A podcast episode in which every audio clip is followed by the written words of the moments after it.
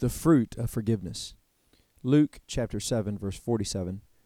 I tell you, her sins, and they are many, have been forgiven. So she has shown me much love. But a person who is forgiven little shows only little love.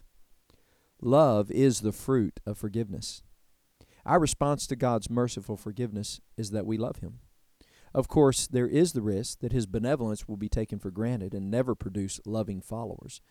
But that is a risk Jesus is willing to take. While it's true that many have rejected the offering of God's forgiveness in favor of independent lives, many others have been won over by the affection of Christ's gift. That makes the risk worth it all. If Jesus had not been willing to first forgive, he would never have received the blessing of our love. His gift was given back to him with good measure, pressed down, shaken together, and running over. We too must be willing to offer forgiveness unconditionally to enjoy the same kind of loving relationship that Jesus has with us.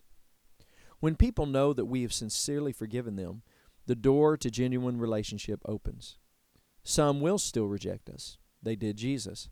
However, the lifestyle of forgiveness is more than worth it when we connect in loving relationships. There is a risk in forgiving, making ourselves vulnerable, letting down our defenses, and allowing someone the privilege of rejecting us. However, the cost of not forgiving is far greater.